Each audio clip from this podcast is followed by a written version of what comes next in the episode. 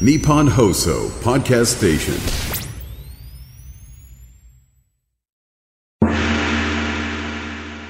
山下智博のとにかく明るい中国上上直播的天天正能量中国，天天正能量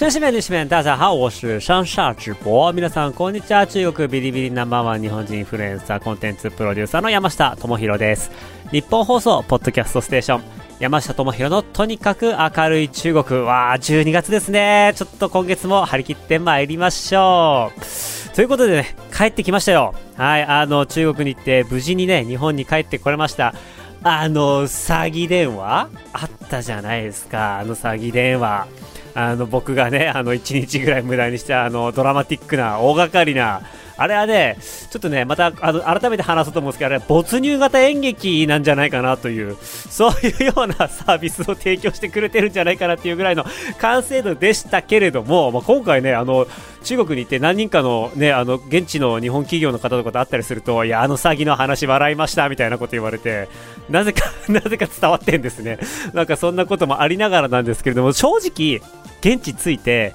まあ、空港とかでですね、入国審査が終わって、足を一歩踏み入れたその瞬間に、あの、本当に誰か僕を捕まえに来るんじゃないかなとか思って、正直焦ったり、あと、あの、出国の前ですね、こう、空港に着いて、あの、入国検査、出国検査の前に、誰かしらが現れて、おい、ちょっと待て、みたいな、来るんじゃないかなと思ったんですけど、いやー、そこはね、さすがね、僕は小物なんで大丈夫でしたね。あの、国家機密とかね、なんかそういうね、あの、経済安保理上の何かとかをね、そういうのを知らない限りね、一般市民はね、大丈夫かなっていうような、まあ、そんなほっとしたっていうような感じもありつつの、えー中国滞在でございました。あの、いいところもね、あの、ちょっとイラッとしたこともね、まあ、いろいろあったりはするんですけれども、あの、まあ、せっかくなので、ちょっとあの、皆さんにもいろいろお話をね、と思ってはいるんですが、まずはちょっと、あのーま、今回中国に行ったもう一番のと言いますか、はい、あのービッグニュースと言いますか、ビッグイベントですね。今日はですね、このことについてお話ししていきたいなというふうに思っています。陣内智則単独公演、果たしてどうなった？というところですね。ここのお話をちょっと皆さんにしていければなというふうに思っています。はい、あの、陣内智則さん、あの、前回もね、えっ、と、ゲスト来てくださいまして、えっ、と、まあ、今年の11月にですね、えー、まあ、11月19日にですね、上海の、えっ、と、蘭心中茶っていうところですね、蘭心中医園かな。えっ、と、まあ、そういう蘭心劇場っていうところで、はい、あの、約700人のキャパの、えーところでお笑いライブを単独でやると。で、まあ、ここのお笑いライブ自体が、えっ、と、吉本さんが現地のあの、コメディウィークと、えー共同して、まあ、1週間ですね、新喜劇やったりですとか、まあ、いろんな、あの、コントの芸人さんだったり、漫才の芸人さんだったりが、えー来てっていうような感じでやっていたんですけれども、まあ、あの、陣内さんのチケットはね、ほぼ数日で速乾したレベルで、あの、ほぼほぼチケットが、あの、もう残ってませんでしたっていう状況だったんですけど、他の、えー公演に関しては、出だしがそこまで良くなかったと。いうふうに聞いていました。で、まあでも、蓋開けてみるとですね、あの、ほぼほぼ全ての公演が満席だったみたいで、あの、まあ、あんまり僕としてはそんなに中国に向けて、ガツガツと宣伝していたようなイメージはなかったんですけれども、あの、根強いお笑いファンがですね、結構いたみたいで、あの、何日も通いで、来てくれるような方とかが中国の上海にたくさんいらっしゃったり、僕も当日ですね、あのーまあ、チケット、あの、ホワイエですね、ロビーのところに行って結構いろんな人と話を、えー、お客さんと話をしたんですけれども、いやもうこのために、あの、講州、えっ、と、いわゆるこの関東の方から来ました、みたいな人とかいたりとかして、やっぱこうね、ガイタレパワーというか、上海の一回公演のために、結構中国のいろんなところから、えーこのお笑いショーを見に来た人が多かったっていうことで、全体的にですね、今回の吉本さんの上海公演が、あの、人がたくさん入って、ものすごく盛り上がっていたっていうのが、まあ、あの、正直な感想でした。あの、陣内さんは、ま、行くだろうなと思ったんですけど、他の人たちがね、えー、どうなんだろうっていうところはあったんですが、もうそれも結局最終的には大盛り上がりで、ただ、やっぱりこう、総括をしてみると、陣内さんの公演が一番盛り上がったと。いうようなことが、えっ、と、関係者の皆さんからちょっとあの、お伺いした限りでは、そういうような総評だったということです。というのもですね、あのーまあ、盛り上がるはずですよ。なんたって、なんたって私が関わってますから。あのーなあの皆さんやっぱり、えーと話を聞くと,、えー、と他の芸人さんはあのー英語ですね。えっ、と、片言の英語と、えっ、と、まあ、日本語で話して中国語字幕が出るっていうところを、まあ、駆使しての、えーパフォーマンスっていうところだったみたいですね。で、なので、えっ、と、まあ、あの、結構、ま、中国の場合って事前に台本出して、その通りに喋らなければいけないっていうようなところが、あの、正直あるので、そういう意味では、芸能、芸人の方にとっては、まあ、普段こう、ね、あの、こう、あ、これちょっと滑ってんなと思ったらネタをちょっと変えていったりとか、言い方を変えていったりたりとか、なんかそういうようなこう、まあ、即興でいろんなことをアレンジしていくんですけれども、まあ、中国に関してはそういうことがちょっとできなくて、一回こう決めたネタは、え鉄頭鉄尾ですね、基本的に台本通りやらなければいけないっていう、あそういうような、あの、ミッションっていうか、えルールがありますんで、なかなかこう、あの、表現する側にとっては、あの、しんどかったんじゃないかなというふうに僕も思って、えっ、と、吉本の人に聞いたんですけれども、いや、意外や意外みんなそれを楽しんでくれていたと。あのまあ、異国で、え台本通り通りにやらなきゃいけなくて、じゃあそこで台本変えられないけれども、表情とか間とかを工夫していったりとかっていう意味で、日本と違うあのパフォーマンスの環境においてはすごい楽しかったっていうような形で皆さん楽しんでいたみたいで、お客さんも楽しんでいたっていうのが、まあ、本当に良かったなーっていう胸をなで下ろすようなところでございます。で、まあ、陣内さんに関しましてはね、基本的にコントなんで、あのやることっていうか、まあ、映像が決まってるんで、基本的にはもうあの陣内さんは割とこう、えー普段のパフォーマンス通りできるとただやっぱりこうリハーサルの時とかもツッコミの順番ですよね。字幕がなんでそうなんねん。アホかっていう風にこう順番もプログラミングされてるわけですよ。だからアホかなんでそうなんねんって言ったら字幕があのミスるんですよね。かそういうような、あの、順序を間違えちゃいけないみたいな、なんか、やっぱりね、こう、なんつうんですかね、ルールがやっぱ多い分、あの、タレントの皆さん、芸能、芸人の皆さん、すごい大変だったとは思うんですけれども、まあ、そんな中でですね、陣内さん大成功を収めましたと。で、えっ、と、僕がこう、何やっていたかっていうところがですね、実は、あの、とある局のですね、あの、取材とかを私も受けさせていただいたりとかで、なんか年末にもしかしたらそういったような、あの、陣内智則アジアツアーの裏側みたいな、たいなえーそういうようなあのドキュメンタリーみたいなのが出るのかもしれないんですけれども、もしかしたらそこでわかるかもしれませんが、一足先にちょっと僕が、えっ、と、陣内さんにどういうようなあの協力をして、えーそれの結果がどうだったかみたいなところをね、ちょっと今日お話ししたいなと思います。で、えっ、と、お話いただいた時はですね、まだぼんやりとしか決まってなくて何しようかなみたいな感じだったんですよ。で、えっ、と、その後ですね、陣内さんの方からですね、これ、上海でやろうと思ってんねんけど、っていうことで、まあ、コントが10本ぐらい送られてきたんですよ。このコントとこのコントとこのコントとこのコント。で基本的には、あの、今まで発表したコントを、えーちょっとアレンジしてやりたいっていうことだったので、新作なしで、過去のコントをやるっていうようなスタンスだったんですね。で、えっと、まあ、10本ぐらい送られてきて、で、えっと、僕の方で、えー一通り見ながら、で、見る際に、えっと、ここは多分中国の人には伝わんないですよ。この言い方だと伝わらないですよ。なぜならこういうカルチャーが中国でないからっていうところの、あの、伝わらなさそうな説明と、例えば、ここだったら、あの、こういう言い方をする。中国国内でいう、こういうものに例えて言うと、分かりやすいですよっていうような、まあ、あの、えっ、と、ここを変えて、こういう風に変えたらいいんじゃないですか？っていう、こう伝わらないので、こここういう風に変えたらいいんじゃないですか？っていうアドバイスっていうところと、あとは、えっ、と、ネタの中に、なんか、テトリスっていうネタがあって、ビリビリの中でも一番再生されてるのがテトリスだったんですけれども、まあ、テトリスの中で、こう、あの、長いの来い、長いの来いって言ったら、こう、枝豆が落ちてくるてっていう。で、な、なんで枝豆やねんみたいな。で、最終的にそれがあの定食になっていくっていうような感じの構成が YouTube に上がってるやつなんですけれども、まあ、これちょっと中国では分かりづらいですよね、と。この長いものはあの別にした方がいいですね。で長いものなんやって言ったら、まあ、あの、ラーティオっていう駄菓子があって、これは外国人が、もうあのー中国で動画を撮るときに絶対これを食べるリアクション動画っていうのが、あの、絶対みんなやるし、結構数字取れるし、あの、結構ネタ的にも面白いので、ここもラーティアにしましょうとか、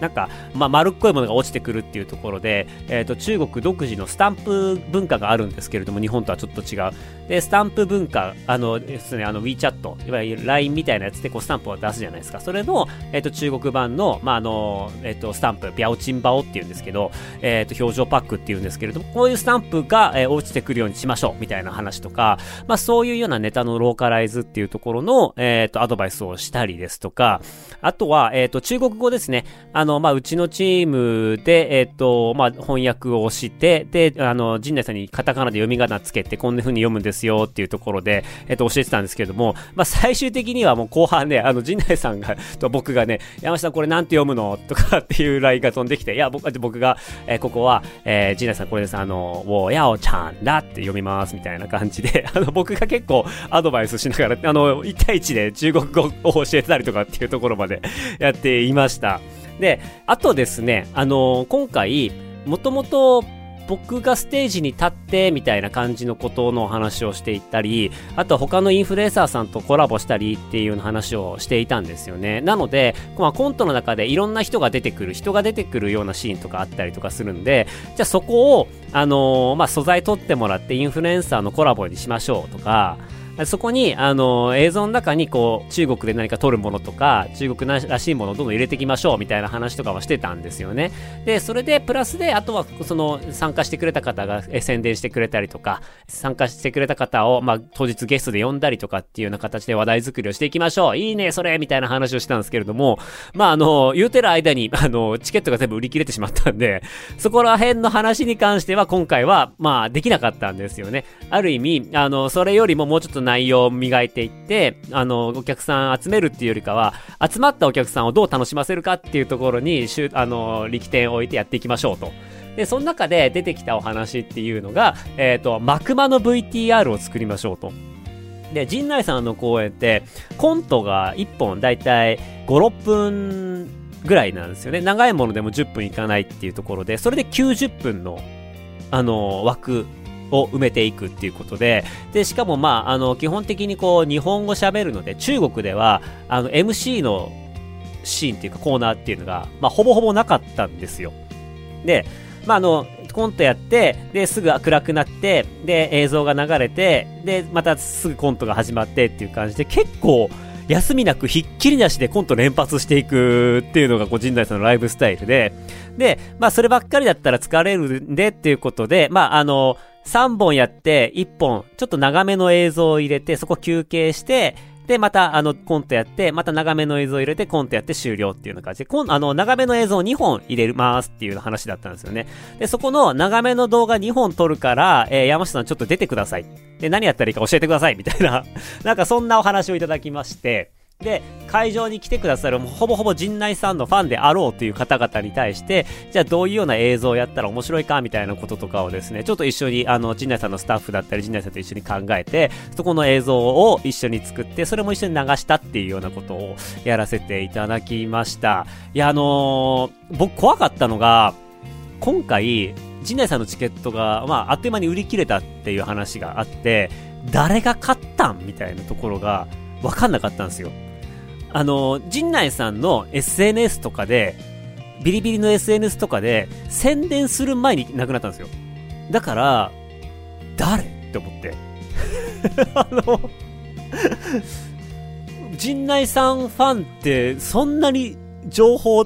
早いの？みたいなところだったり、いや、これはもしかして、あの、今回、吉本さんと、上海メディアグループっていう、あの、上海の、いわゆるこう、テレビ局ですね。大きなテレビ局との、えっ、と、まあ、合同イベントっていうことで、テレビ局の関係者が、ごそっと買い占めたのかなとか、なんかそういうような、あのーもう見えないところがあって、年齢層が、お客さんの年齢層が、男女比とかが、まるでわかんなかったんですよ。で、あの、お笑いをやっていこうと思うと、やっぱ皆さんご存知だと思うんですけれども、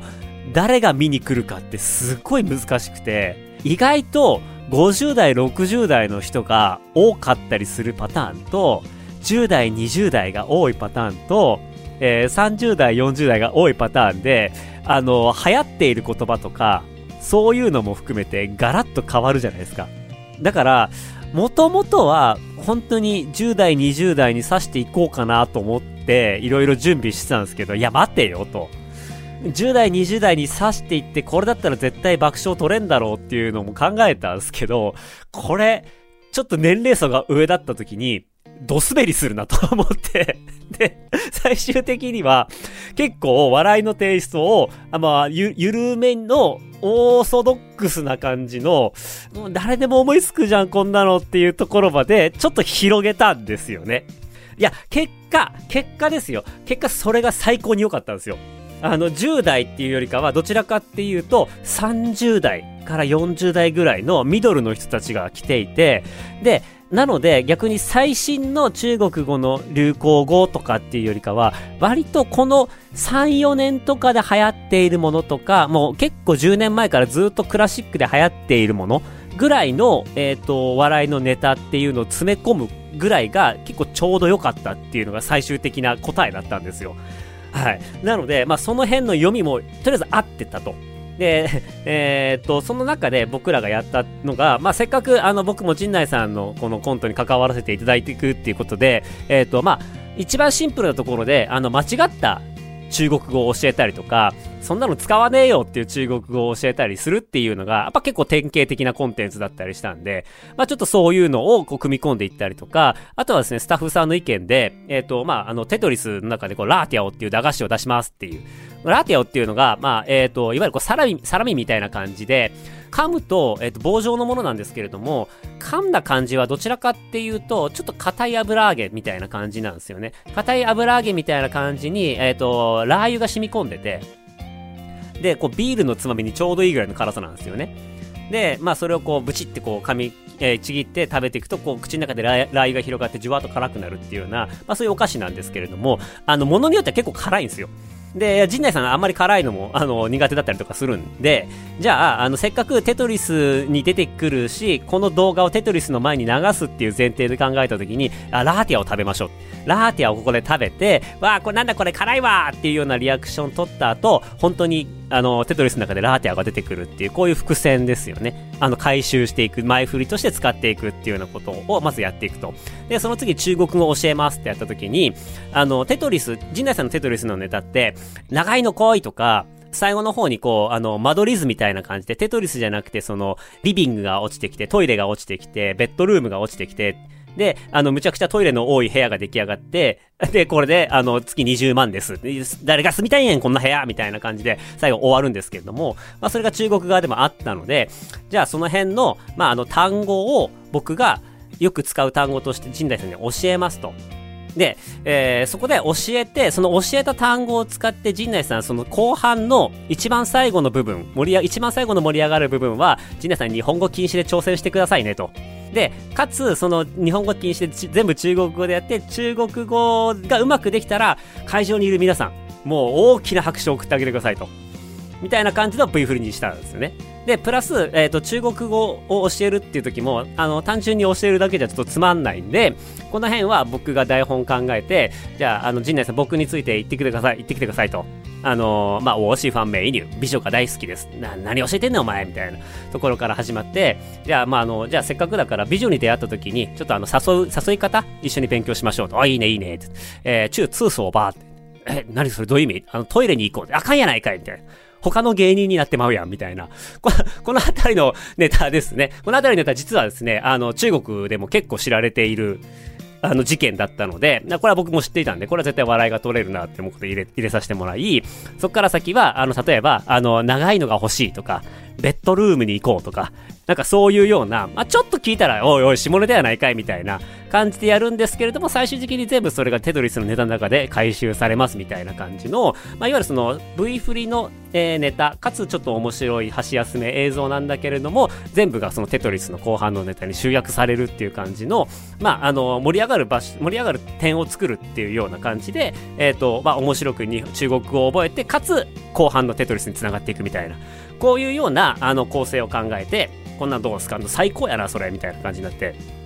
で、まあ、あの、そうそう。だから、この構成とかを考えて、どうすかって言ったら、いや、もうそれ最高やわ、最高やわ、山下くんとか言って、もう陣内さんに褒められたと思って、これはなんか一生の誇りにできるわって思うぐらいの、あの、コント師の陣内さんに構成を褒められるっていうね、僕はね、あの、これで、松代まで語り継ぐべきね、この、あの、嬉しいことが起こったんですよね。で、まあ、それで、まあ、あの、僕的にもこれだったら中国の人めちゃめちゃ喜んでくれるし、で、陣内さんも喜んでくれるし、っていうところで、あの、まあ、そういうような、そういうような仕事をですね、まあ、ちょっと全体にわたって仕掛けていきましたっていうような感じです。で、まあ、ただ、僕がこう全部こうしてくださいっていうよりかは、あこうす、中国の人だったらこういうのが好きです。こういうのが好きです。こういうのが好きですと。で、あの、僕としても100%受けるっていうところの感覚って、なかなか強く言い切れないところなんですよね。あの、まあ、なんせこう、2、3年ちょっとやっぱ、現地に行けてないっていうところもあったりして、で、かつ、あの、来る人の年齢層が見えないっていうところがあって、ちょっと僕も不安なところはあったんです。い多分いけると思うけど、うん2、3割の確率で滑るなみたいな感じのところが結構あって、すごい不安だったんですよね。なので僕もあまり強く言えなくて、あ、こうした方がいいかもしれないです。こうした方が多分笑いが起こる確率は高いです。今の、今のやつよりもこっちの方が多分いいと思いますぐらいの提案をして、で、そこから陣内さんがまあ選択していくっていうような形にしました。でね、まあ一番ね、テトリスのネタとかで言うと、あの、トトロが落ちてくるシーンがあるんですよ。トトロ、なんやねん、なんでトトロが落ちてくんねんみたいなところがあるんですけども、そこを、いやー、陣内さん、これ、あの、ビンドゥンドゥンにしましょうと。あの、北京五輪のキャラクターで、みんな、あの、中国の人も知ってる、あの、ビンドゥンドゥン。あの、あんまり可愛くないパンダのキャラクターがあったじゃないですか。ビンドゥンドゥンが出てくるっていうのは、ちょっとこれタイムラグもあって結構おもろいっすよっていう話をして、いや、それに、そじゃあそれにしようって言ったら、なんとね、ビンドゥンドゥンはね、使用許可が下りなかったっていう なんでそこそんなきついねんっていう。あの、ビンドゥンドゥンぐらい出したらやってよ。ちょっと思ったんですけれども、そこはね、あの、なんとですね、ビンドゥンドゥン使えないっていう、そこがね、一番僕盛り上がるかなと思ったんですけれども。で、で、そこで、あの、いくつかこういうキャラクターもありますよ、こういうキャラクターもありますよって話が出たんですけれども、まあ、最終的にはそこは陣内さんの判断で、えっ、ー、と、パンダになった、普通のパンダのイラストが落ちてくるっていう感じになったんですけども、やっぱりね、終わってみると、僕もホッとしたっていうのが、ちゃんと、振りの VTR のラーティアオのところもすごい受けたし、えー、中国語を教えて、なんやそれみたいなとか、とか、あの、トイレに行こうとか、あとは、その、後半の方の、えー、もうその下ネタの、ぽく聞こえるようなところとかも含めて、まあ、そこはもうバコバコ受けたんですよね。で、えっと、そこでさらにこう、まあ、テトリス始まっていって、で、えー、もう落ちてくるのが、その、ラーティオが落ちてきた時に、ゲラゲラゲラゲラって、わーって笑って、で、あの、まあ、スタンプが落ちてきた時に、わーって笑って、で、えっ、と、そのあのビンドゥンドゥン落としたいところでパンダがふーって降りてきた時はクスクスレベルだったんですけれども、そこはね、やっぱりちょっとビンドゥンドゥンには勝てなかったんですけれども、でそこでバーッと盛り上がって、で、最高潮に達したところで、陣内さんが、よし、じゃあ、こっからは中国語だけでやるぜっていうことを中国語で言ってからこう後半のクライマックス始まるんですけどもそことかもおーみたいなついにやるかちんないみたいな感じでわーっと盛り上がってですごかったのがあのー、僕リハーサル見てたんですけどリハーサル見てる感じ正直陣内さん中国語ちょっとダメだったんですよあこれきっつと思いながら見ててこれ最後これ盛り上がらないかもしれないなっと思って、これきついなーと思ってて、でもあの、本当息子の学芸会の発表を見守るような気持ちで、僕一番後ろの席で陣内さんのパフォーマンス見てたんですけれども、なんとね、テトリスの一番最後のところがですね、もうあの、びっくりするぐらいスラスラ言い始めるんですよ、中国語を。で、あの、トイレが来た、トイレが来たとか、長いのが欲しいとか、その辺の中国語を、なんか、あの、普通の発音で、ちゃんと正確な発音で言ったりとかして、それがまた面白かったんですよね。で、なので、あの、もう最後の1分ぐらい畳みかけるように中国語でバーってやってたところが、もう、あの、どっかんどっかん笑いが起こって、で、もう最後に、こんな部屋住みたくないわって言ったら、あの、もう演目に送る拍手と、あの、いろんなもの、前振りの映像がバーって積み上がってきたところに対するカタルシスが解放された時の拍手と、あとはその陣内さんマジで頑張ったんやなっていうところの拍手いろいろ、3点セットの拍手がブワーって盛り上がって、もうほんとその日一番レベルの盛り上がりをあの記録したっていうのがですね、クライマックスでしたね。あのーいや僕としては非常にいい仕事ができましたし、あの終わった後もいやもうほんま山下君のおかげやわみたいな。ちょっとこ今回のまいろいろ構成だったりとか前振りのネタとかはまああのそのまま使えへんけどあの現地のえー、と他の、まあ、台北とソウルでやったりとかするので、まあ、そこの人にも同じようなこと山下君がやったことと同じようなやつの、えー、と中国版とか、えー、と台北バージョン台北の人と絡むバージョンみたいな感じでちょっと、えー、もうちょっとそれ使わせてもらうわみたいな。おなんと僕のアイディアが あの台北とソウルにも行くんだみたいな感じで僕はすごい嬉しかったんですけどそんな感じであの吉本の皆さんにもですね陣内さんにも陣内さんのチームの皆様にも喜んでいただけたのでいや僕としては本当一安心あのやった甲斐があったなと思いますしなんかこういう仕事は多分ねあの今のところ多分僕ぐらいしかできないんじゃないかなっていうふうに思ってはいるんですけれども、あの、なんせですね、あの、需要があんまりないっていう あの、海外にお笑いを持っていこうとする事務所さんがですね、あの、まだまだ全然足りなくてですね、あの、そういうのがあれば、僕全然ね、あの、お手伝いだったりとかね、あの、ローカライズお手伝いできるんですけれども、いかんせん需要が全然ないと。ただ、あの、これができるのは、その山下が、あの、日本では唯一の存在だっていうことで、あのね、中国で何かやる際にはですね、まあ、現地の人を楽しませたいんだ、面白さ、あの、面白がらせたいんだっていうようなことであれば、お声掛けいただければと思うんですけど、果たしてこれ聞いてる会社の人たちがですね、絶対お笑いの会社の人ほぼほぼいないと思うんだよな。まあまあまあまあ、あのそんなわけで、はい、あの楽しい楽しい中国、上海でのあの陣内さんの講演でございました。えー、いや、本当に、あの、僕、裏方の仕事というか、まあ今まではね、僕が舞台に立ってっていうことが、まあほぼほぼやってたんですけれども、もうこういう本当に日本の実力のある方がですね、あのーまあ前に立ってそれのサポートをするっていう、今までにはない、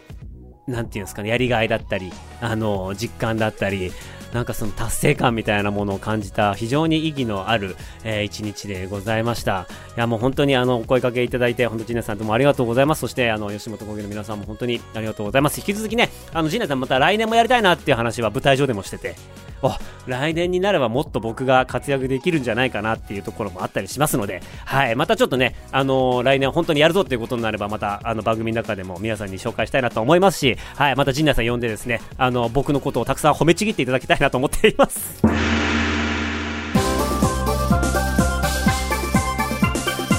いうことで、この番組では、えー皆さんからのメッセージもお待ちしております。番組への感想、中国に関する取り上げてほしいテーマなど、メールをお願いします。メールアドレスは、明るい、アットオールナイトニッポンドットコム、明るい、アットオールナイトニッポンドットコムです。ここまでのお相手は山下智博でした。生ダジャ、シャツ在地園、バイバイ。